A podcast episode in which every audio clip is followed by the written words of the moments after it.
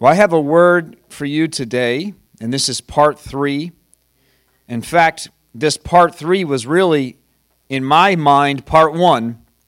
And then the Lord had some things to say uh, for part one and part two. So if you want to go ahead and listen to this on the podcast, I'd encourage you to. Um, I know that many have listened to it outside the church and are encouraged, but sometimes, you know, we, we hear it, we're here in person, and then it's easy to say, I already heard it. But I believe the Lord actually laid a strong foundation in part one and part two for what I'm about to speak today. So this is part three in God's hands. I want you just to testify I'm in God's hands. Who believes it? Who believes you are in his hands? Right? He has the whole world in his hands. He's got the whole world in his hands. The Lord is fully in control, but the devil is lying to you right now to try to convince you that God is not in control. When there's chaos and everything's in disarray, then you know the enemy can come in sneakily, right? And he'll try to get these thoughts into your brain that that God is not in control. Look, look, God's not in control. How could God possibly be real? Look at all the chaos, look at all the disorder, right? And it is a lie from the enemy right now. And so the Lord is calling us to be his people and to realize that he is uh, he is moving, he is doing something. Uh, it is for his glory and it is for your good. Amen. I want to just get right into this, and I just want to, us to look at these scriptures we've been springboarding from. I'm going to read them again, but go ahead again. I encourage you, go ahead and listen to part one and part two of this podcast because it does lay a strong foundation for today. So, just quickly, we looked in part one and two, 1 Peter chapter 4, verse 12. It just tells us, don't be surprised. Say, I just want you to say it out loud. I don't know why I'm always surprised. Who's surprised? Right? Are you like me? I'm always surprised. And the word told me not to be surprised. I'm sure that God knew what he was doing when he had Peter write these words down 2,000 years in advance because he's like, Adam's going to need this. He's always surprised. I don't know why. I've been telling him for 2,000 years, don't be surprised. Amen. It says, as though something strange were happening. All right, and I want you to say this out loud right now. It's not strange that I'm in a trial. It's strange when Christians don't go through trials. Wow. That's a great sermon. That'll I bet you that would have a million hits on YouTube. Probably not. Nobody wants to think this way. No one wants to talk this way, but this is real Christianity. And I want to show you this is real life Christianity. Amen. Romans chapter 5 verse 3. It says, "We can rejoice Everybody say, I'm rejoicing. I'm in joy, right? In my problems and trials. It says, For we know that they help us develop endurance and or perseverance. And this verse 4 says it develops character. Character strengthens our confident hope of salvation. Who wants character, right? Who who's raising a child to have character? Right? Are you raising your children to lack character? Are you raising them for character? Of course, then God, the good Father, is raising us for character. And ultimately, it says that our confident hope of salvation in Him actually grows and increases. Well, we just read this as a church this week Hebrews chapter 10, verse 36. It says, Patient endurance is what you need now. I feel like the Lord was saying that to us live. This is a 2,000 year old verse, and it is a verse for us this Sunday. Patient endurance is what you need now so that you will continue to do God's will. And everybody say, then. You know what? Can we just raise our hands and just testify? Because you know, we are not going through things just to go through them. This is not a sadistic process the Lord is putting us through. Let's just testify. I'm looking forward to the then. Who's looking forward to the then? Anybody in here looking forward to the then? Then you will receive all that he has promised. Why would you go through it if you're not re- looking forward to the finish line, like Paul says? Eternity is waiting for you. There are many gifts and things that we can't even understand. Jesus said to the disciples, I go to prepare a place for you. You know that there's a place that the Lord is preparing for you in eternity. That's amazing. And that should encourage us. And what's encouraging us to do is that, okay, Lord, well, I'm here right now, and I know that I'm going to receive it. I know that's where I'm headed. So, Lord, help me to endure because, Lord, I want to do your will. Amen. Praise God. Deuteronomy chapter 8. What did we read last week? We looked at this last week. In Deuteronomy 8, it says that God led them through the wilderness on purpose, that it wasn't flippant. You know, I, I want to say it again. I said it in week one and week two. And I heard a preacher say this as well. You know, God doesn't really need to lead us into the wilderness because we lead ourselves into wildernesses all the time. Right? We put ourselves in positions all the time. God doesn't really even need to, but I want you to know this. I want to take all the condemnation away. It doesn't matter if you put yourself there, if the devil puts you there, or if God puts you there. It's all for the same purpose. Amen. Which is what? Right? We, we, we, we read it in Peter. We're not gonna, we don't have time to put it on the screen today, but what happens? The fires get heated up, right? Come on, what happens? Doesn't matter how that fire got started. All right? I did it. The devil did it. Oh, the Lord's doing it. Why? To get the junk up, get it to be exposed in me, and let him take it, let him remove it. So the Bible says God did it on purpose. It's not an accident. God uses everything you go through. All right? So don't be condemned, but if you've sinned and put yourself there, then just repent for the for you know putting yourself in that position and move on. It doesn't mean that the wilderness will end instantly, but let God use it to grow you. Amen. That's what it says it does. You're going to come out with character. No matter how you got into that situation, you're going to come out with character. You're going to come out with a stronger relationship in Christ. And what does the Bible say? It says in Deuteronomy 8, it just says that he did it to humble us and to prove our character. And it says that he let us go hungry, but then he fed us. Amen. Let's just hear that again. God let you go hungry, but he doesn't just make you suffer. He's always, the Bible says, 1 Corinthians chapter 10, right? Verse 13, right? There's always, there is always what you need in your situation.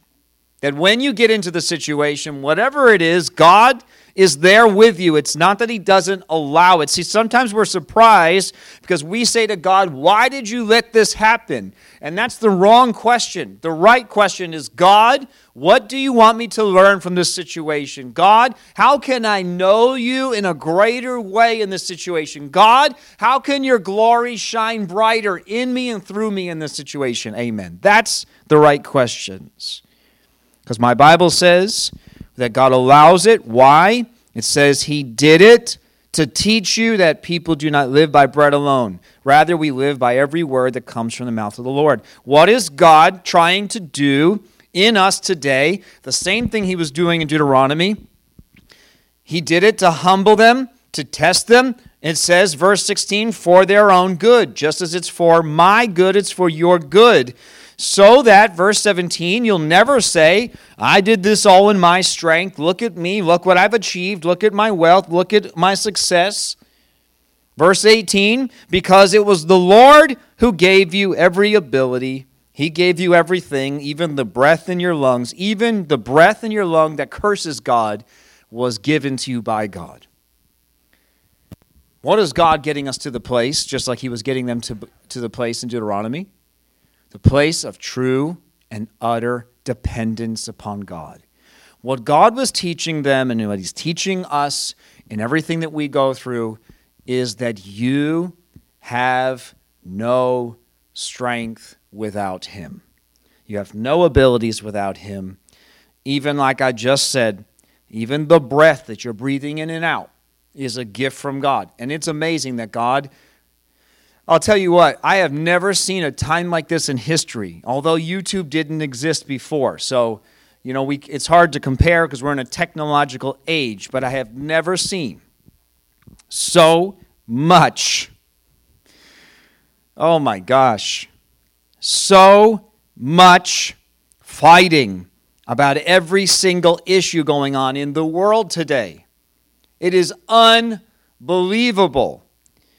And uh, what's amazing is, is that each and every one of those people, cursing God, hating God, defending their rights against God, are using the utilities and the abilities and the oxygen that God provided.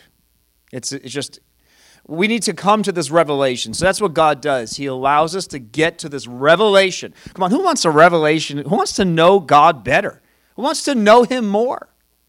That's what we're going to look at today. So the Bible says in the book of 1 Corinthians, 1 Corinthians chapter 10, it says, Verse 1 I don't want you to forget, dear brothers and sisters, about our ancestors in the wilderness long ago. What I love about this is, you know, um, I know we don't do this in this church, but some people divide the Old Testament from the New Testament and they say that's Old Testament theology.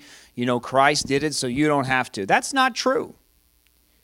Here, here we see in 1 Corinthians, he's going to go to the Old Testament just like we should do as believers, and the two are meant to be connected together. There is no dividing line. Just remember, the Bible wasn't even put together until 300 AD.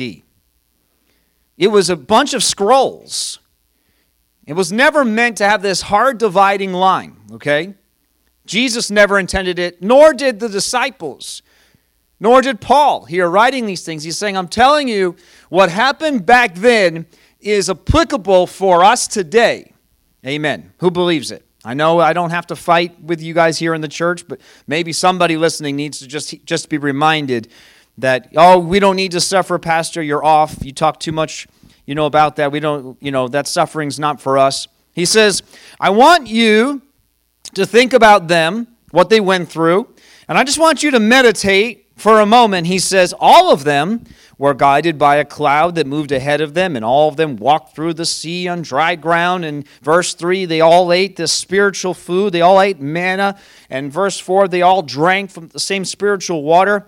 And it says, you know, the rock, he was pointing to Christ. He's even bringing some revelation in here, saying it was, you know, it was a physical rock, but it was pointing to us in the future, pointing to us eating and drinking from Christ.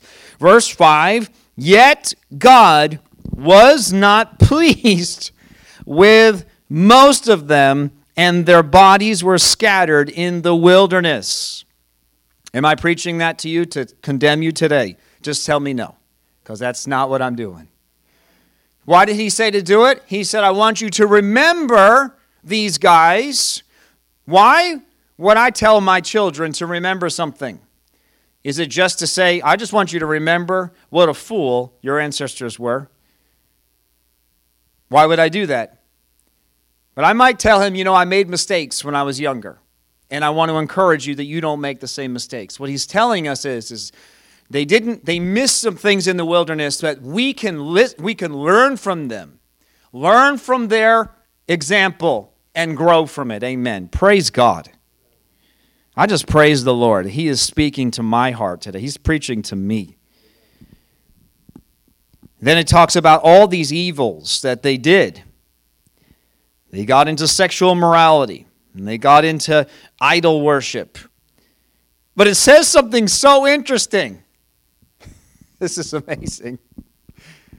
God's like, I want you to learn from them in the wilderness. They were scattered in the wilderness. I killed them. Verse 10 Some of them grumbled and complained, and then they were destroyed by the angel of death. Wow. The Bible says, 1 Corinthians 10, reviewing, just telling us, hey, just don't forget what happened to the children of Israel. God was with them, He was giving them food, He was giving them water, and they just wouldn't submit to Him. And so they went and started doing things their own way. And you're like, yeah, well, no wonder God judged them because they started, you know, sexual immorality. Of course, God judged them. And then they're worshiping idols. Of course, God would judge them. And then it says, and don't grumble and complain grumble and complain was a, was a capital offense. Listen, to God, grumbling and complaining was a capital offense. And I'm going to show you why today. And we're going to be encouraged in this service. We're not going to be we're not leaving this place with weights. We're going to lift it, give it to the Lord. We're going to be free in him. Praise God. It says verse 11, what I was just saying a moment ago, these things happened to them as examples for us. They were written down to warn us who live at the end of the age. I'm not here, again, I'm not going to fight, but man, to the people that have drawn the hard line from the Old Testament to New Testament, they should read verse 11 maybe a few more times, right, Dan? You know, the Bible says, and I just want to look at one of the examples because I really want to I want to preach on two things joined together today. So I just want us to very quickly, I want you to look with me at Numbers chapter 11. Let's go back and let's look at what Paul was referring to. They're complaining. Who knows they complain many times? Who's been reading through with the Bible pen with us? And if you haven't just been reading with us, who's aware of the story of the children of Israel? Let's just very quickly review. God comes in, he meets Moses in a burning bush. Never happened before, kind of miraculous. And then he sends this 80 year old guy. Okay? 80 was old back then, too. He went back and delivered the people of Egypt by the power of God. We're talking you know, not just the Red Sea splitting, but we're talking hail over here and not here. You know, water turned to blood.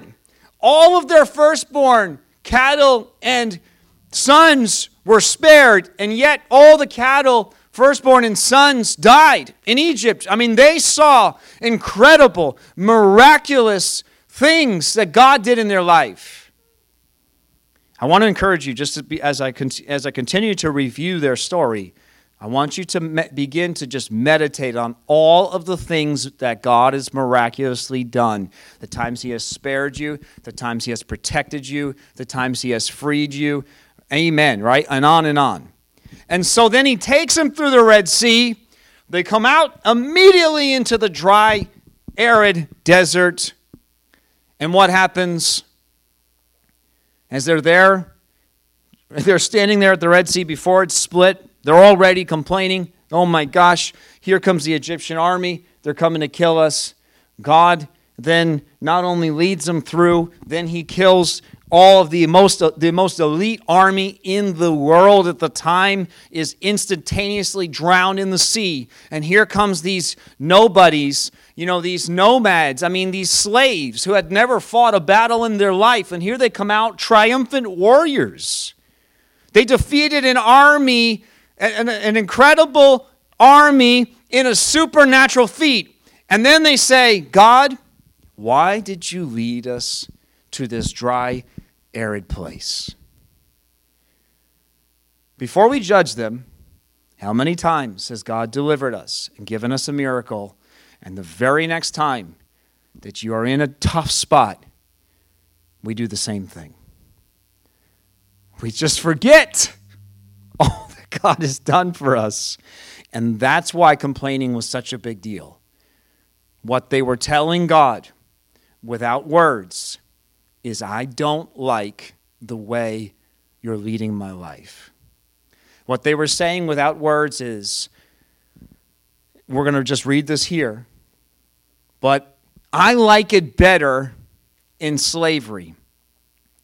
Because, yes, your relationship wasn't there, and yes, I didn't have the freedom to not be a slave, but I like, I like the system that I had everything I needed when I needed it. Wow. You know, we get saved and we just think it's going to be yellow brick road. And it's just the opposite. You need to realize you were on the yellow brick road. Now you're in the woods. And there's like weird monkey demon things trying to pick you up.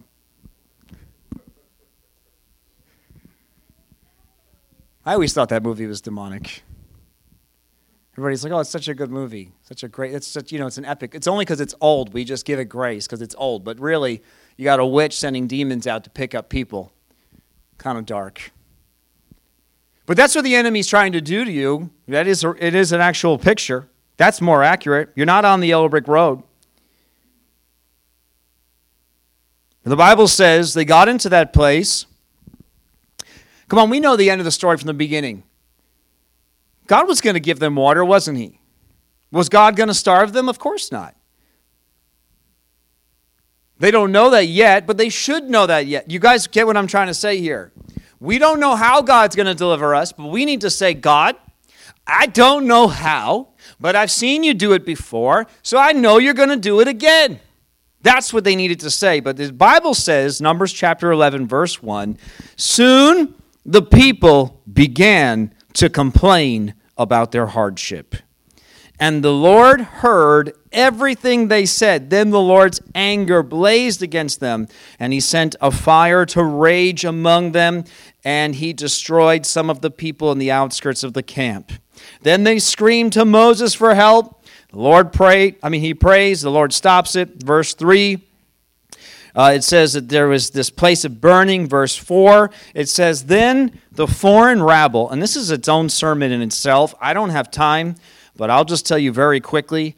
You know, we don't know who these people were, but we think this could have been uh, Egyptians that decided to go with with uh, Israel. They were like, you know what? Here's my chance. I don't want to. This place is pretty dark now. I'm going with you. It could have been other slaves of other nations they took captive we're not quite sure, but there were some foreigners in there. And the Bible says that the influences of the world, these were not Israelites. The Bible says here that outside influences, come on, the world is going to be the first to complain. The Christians should be the last to complain.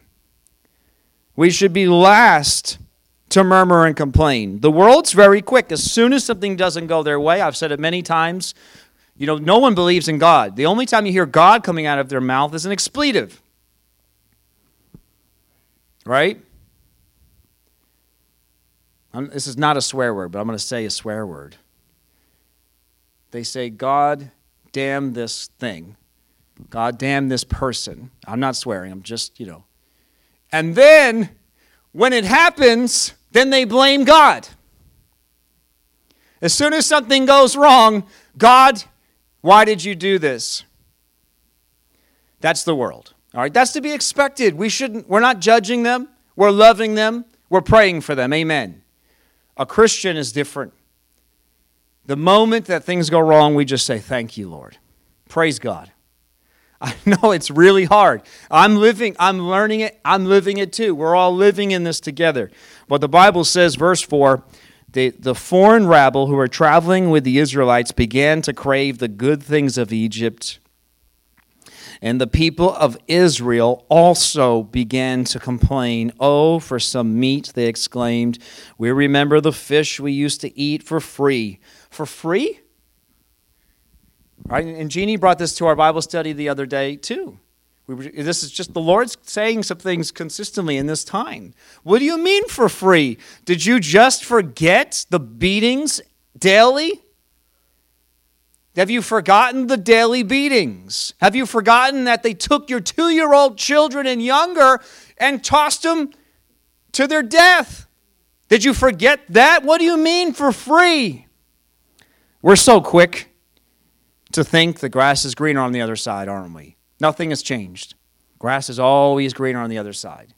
It's always like, man, the good old days. It was so good back then. I just heard someone say, you don't know your in you don't know it was the good old days until they're gone. Now you're somewhere else, right? Now things aren't going your way. The Bible says here that they began to complain about these things, and then they said, But our we had all that we wanted. All we had to do was just submit ourselves in slavery to Satan in this world. All I had to do is just be a good little soldier for Satan. I just went to work, got drunk after work, slept it off throughout the weekend, went back to work. Man, I, life was good. Then I had everything I needed. Then I turned to the Lord, and what's going on? And it says, Our appetites are gone. And this is what's strange God was not depriving them at this moment. In fact, He was giving them angel food cake. it says, All we ever see is this manna. Can you imagine complaining? You want cucumbers instead of cake. Anybody in here prefer a cucumber over cake? Or whatever? Do you realize they call it angel food, cake, right? It's made, you know, it's that little white cake is not manna. But it was called that because of the way that it, the, Bible describes it white, flaky, fluffy, right? That they turned it into a bread. It's the food that the angels ate. So God delivers them miraculously. The Bible says their clothes don't wear out, their shoes don't wear out, they're thirsty, there's water from a rock, they're hungry. He's like, I'm going to give you a food. The Bible says that, that God fed Elijah, right? And he ran for 40 days straight. My, my, I'm right, right? Dan, that's the story? Yeah, 40 days straight eating manna. So this is some spectacular bread to get sick of. Isn't it amazing? We don't count our blessings. We need to turn around and count our blessings. We need to look and say, God, I cannot believe all that you've done for me. In the next few minutes, I really want to talk about Paul and what he went through. But I was meditating this morning. I'm so embarrassed I'm actually, I'm, I'm utterly embarrassed to talk about him. You know why? Because we're going to talk about his suffering. We have not even seen this much of what Paul went through. So when I talk about him, and I'm going to encourage us that whatever we're going through, we're all going through something that the Lord's with us. You know, this guy, I, I mean, just we're just going to touch the surface here. But what he went through for the Lord and how the Lord was with him, we have been through nothing in comparison. We're going to learn from him. Amen. The Bible says, the Bible says that in Philippians 2, verse 14, do everything without complaining and arguing. In fact, Deuteronomy 28 says, serve the Lord with joy and enthusiasm. If you don't, you're going to serve your enemies. And the Bible is really telling us that this dissatisfaction the frustrations when we're going through something, when we don't recognize God in it, we're actually doing a disservice to us. We're also hurting God. And in fact, you're ruining a testimony that God's trying to build in you and through you. There's just so much. I don't want to get any more into it. But the Bible says this. Let's look now and I'm going to join these two thoughts together. 2 Corinthians chapter 12. Who's getting anything out of this? The Bible says 2 Corinthians chapter 12 verse 7. Paul was an incredible individual. He really was. He was so zealous. He just had misguided zeal. So the Lord redirected his zeal to him. And he didn't quit. He's instantly, he's literally preaching within moments of having the scales fall off his eyes and never stops the rest of his life. And this is what it said. He said, I spent, I got to the place with the Lord where my relationship was so deep. I knew the Lord so well. I knew the Word so well. I was so close with God. He said, I had such wonderful revelations He says in verses previous, we just don't have time for that. He, he doesn't know if he was in the body or out of the body, but he saw he actually went into heaven. And he said, I heard things I can't even talk about on the earth. He said, But to keep me from becoming proud. What's the opposite of proud? We've been talking about this a lot. Humble, humility. What did God do in the wilderness? He humbled them on purpose. Why? Is it just to show it was God was not putting his foot on their on them and just saying, I just want you to know I'm God. That's not what he was doing. What he was teaching them was I'm God. We can look at that as a harsh thing, or we can look at that as a wow, this is incredible. I'm God and I will do everything for you, but I need you to realize that you must rely on me. And so Paul got to the place, come on, and there's a lot of people that get a lot of revelation, get a lot of knowledge, and we have seen them go off. And we just pray for them. We don't judge them, but we pray for them.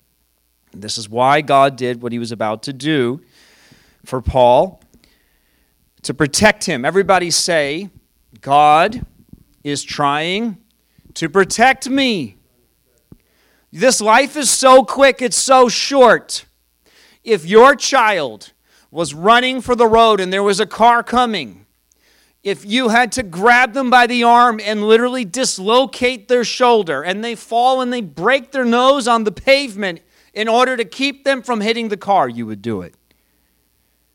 And you would, now the child is like, Why did you just grab me, dislocate my arm, and break my nose?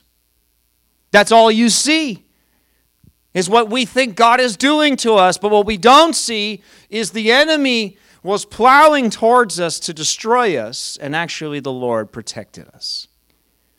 That's what's happening many times in our trials and tribulations, is the Lord is actually humbling us so we're reminded again that He's God. It puts our focus back, it puts our priorities back, it puts our eyes back on heaven, puts our eyes back on Christ and off of the temporary things of this earth. I love when the Lord blesses us here. I love when He gives us peace here. I love when He. You know, he shows himself strong here in the earth, but this is a temporary, just a tiny little glimpse of eternity.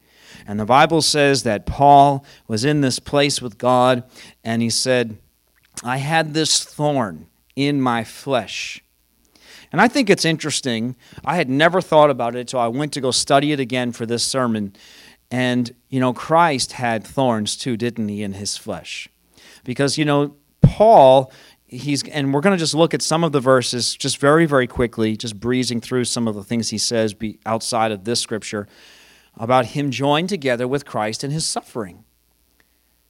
And the Bible says we don't know if it was physical. You know, some people uh, have interpreted it as a, like a pain in the ear. Maybe it was a pain in the eye. There's different interpretations, different studies, whether it was just something spiritual, maybe even just a weight, a pressure, an oppression, something that he didn't like. Everybody just say, There's something I don't like.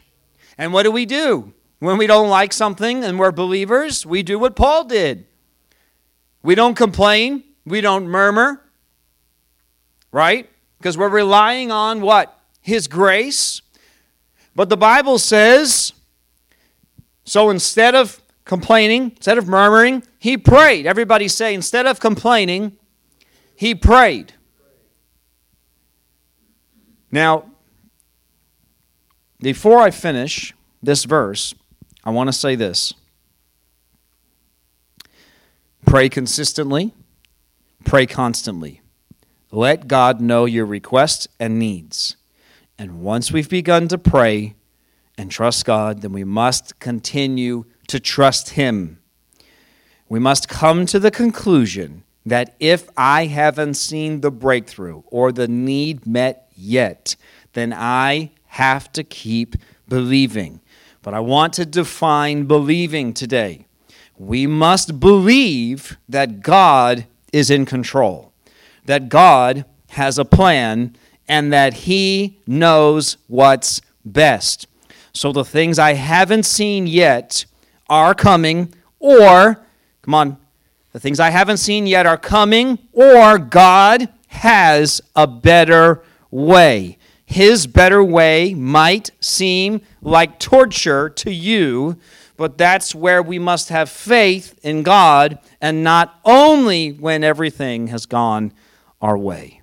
That's the type of prayer Paul is doing. I needed to say that because sometimes, you know, I was just meditating as well that as Christians, especially if we've been born and raised in it or you've been a believer a long time, you can't help it, but we say phrases, we say words, we say scriptures, and they come attached with teachings.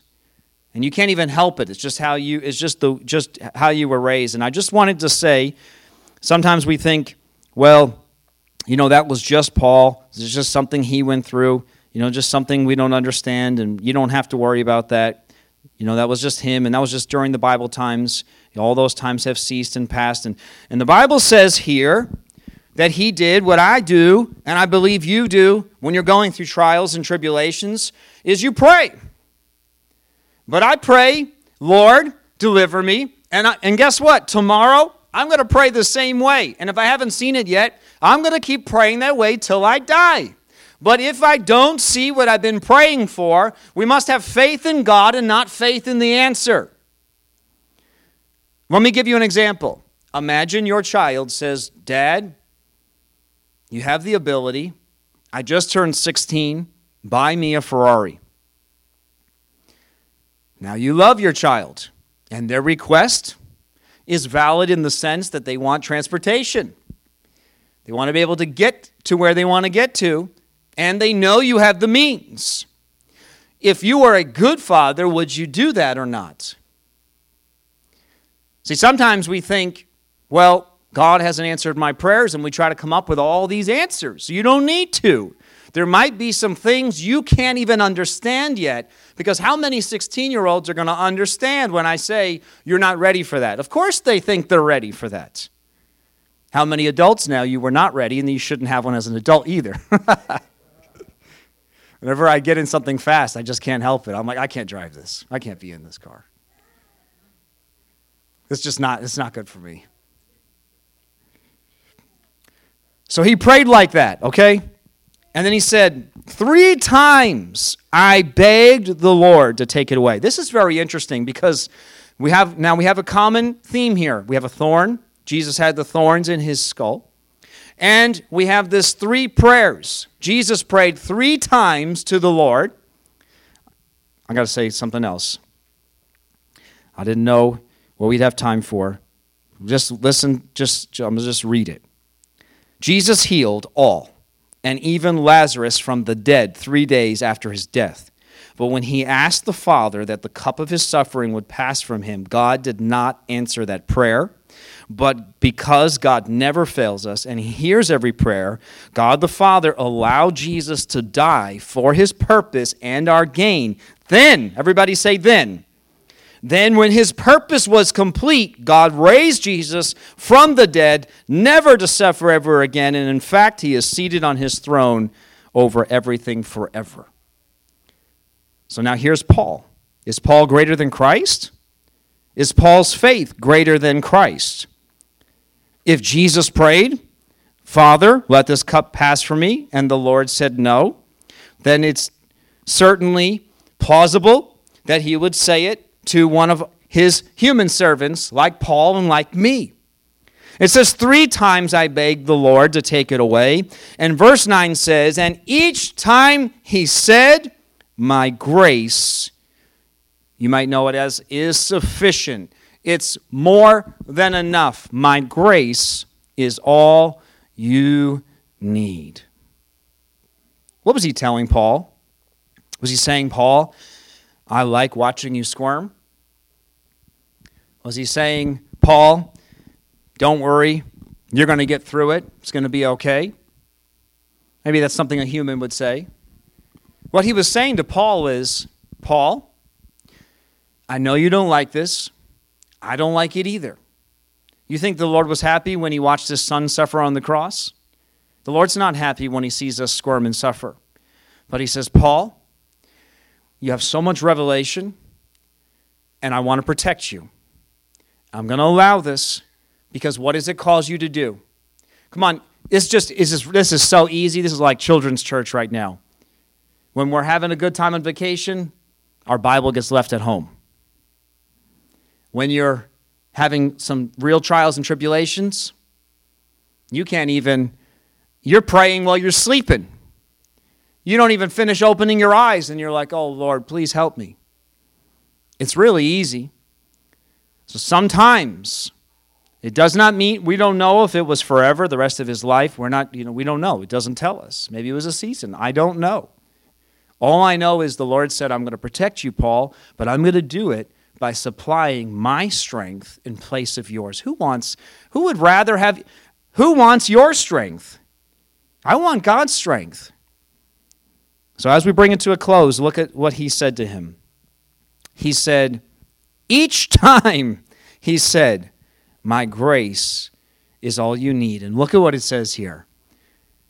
Let's just read this out loud. Let's, we'll just, let's just replace it with His. His power works best in my weakness. Who wants God's power to move in your life?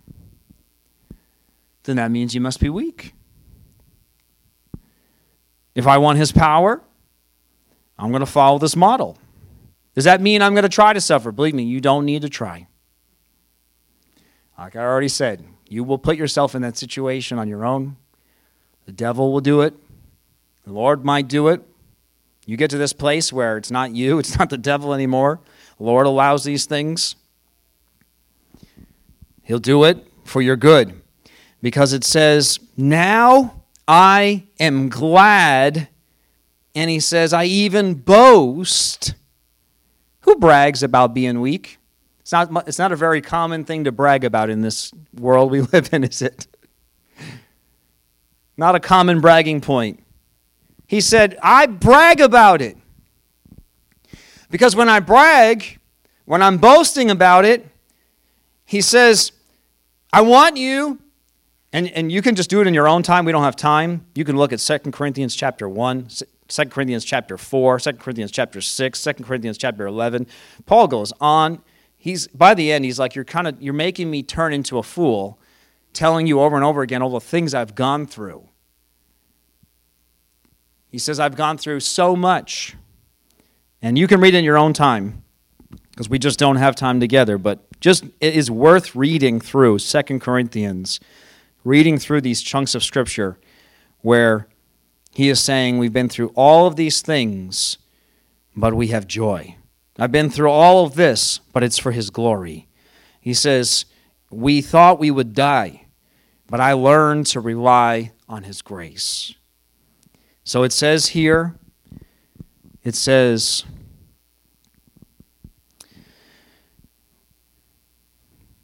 we stopped relying on ourselves and learned to rely on God. Verse 9 I'm glad to boast about my weakness so that the power of Christ can work through me. And then he says, That's why, verse 10, I take pleasure. He even takes pleasure in his weaknesses and in insults. He's like, it's not just weaknesses. Let me give you a few others. In insults, hardships. This is where I was embarrassed. Because I'm like, Lord, I feel like sometimes we all go into trials, but I'm embarrassed to compare myself here to Paul. Because I believe the same concept. When I'm weak, I'm strong. But we have not faced what he faced. Again, go and read it. Second Corinthians, just read it. He tells you every, every two chapters, he's reviewing on what he's been through and that the Lord was there with him. But the same truth is there for us that no matter what you're going through, no matter where and how you've gotten into the situation you're in, it is a chance and, in fact, an opportunity for us to find joy in the Lord, for us to take pleasure in it, because something miraculous happens. All of a sudden, when finally you're like, that's it, I can't do it anymore, I give up, the Lord says, finally. Finally. And all of a sudden, a strength fills you that bypasses you. It says, Christ shows up. Christ shows up. That's when his power comes. For when I'm weak, then I am strong. Praise God. Praise God. Who's encouraged? Who's encouraged? I want to say this to you keep praying, keep believing. Don't stop praying. Don't stop believing. This is not about just accepting your lot in life. That's not what this sermon is. My point today, I must say this as a disclosure because sometimes, you know, we, we miss this. I'm to I'm to keep praying for all of the trials. Listen, I'm aware, you know, not everybody's here today, but I'm aware of them and I'm bringing them to the Lord. I'm with you and I'm praying. The Lord is with you. You're to keep praying, keep believing, but you must understand that in the process, that's what today's about. In the meantime, until you see that victory, and that victory might be after the cross. Jesus saw his victory in death. It might take until you reach eternity to fully see all the promises fulfilled. Keep praying and believing until you see them, but trust that God's grace is what's sustaining you in this process until we obtain it. Amen. Does that make sense? Praise God. We just thank you, Lord, for this word. And I pray you'd seed it down deep inside of us. I pray, Lord Jesus, do a work in us. Lord, help us to rely on you, to trust in you.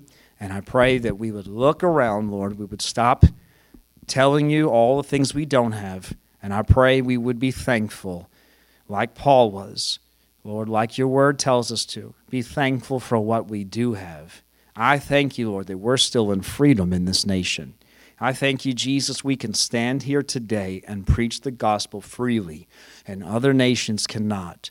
I thank you, Lord Jesus, that we can say your name without fear that the police are going to rush in and arrest us. I thank you, Lord, for all the blessings and the victories and the mercies and the grace that we have in you. Give you glory. In Jesus' name, amen.